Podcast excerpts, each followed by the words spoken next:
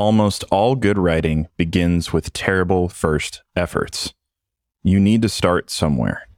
Annie Lamott. Creative work is like doing a puzzle. You start by grabbing the box and shaking all the pieces out onto the table, and it's a mess.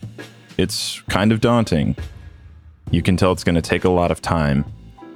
And it's also the only way to put together a puzzle. The mess and the time, that's part of putting together a puzzle. That's part of the deal.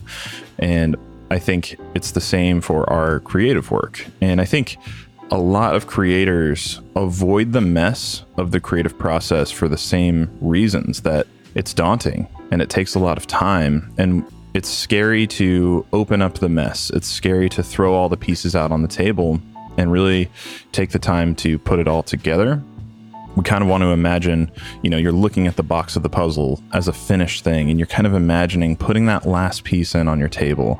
That imaginary side of creating is so much easier to do than actually throwing all the pieces out and doing the puzzle for real. But the fact is is you can imagine all you want, that'll never get you to actually making really cool stuff. So you have to start somewhere and it's just piece by piece.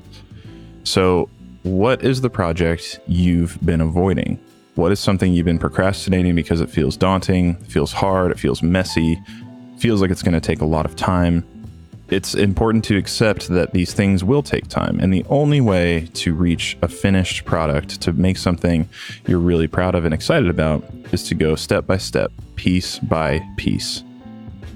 So, where can you just empty the damn box today and get started putting a piece in here, a piece in there, taking little actions that will add up to a big, awesome finished product. Get started on that today.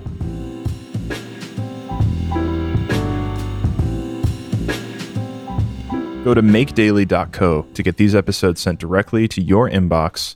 And this episode was edited by Josh Perez at justjoshperez.com. Thanks for listening.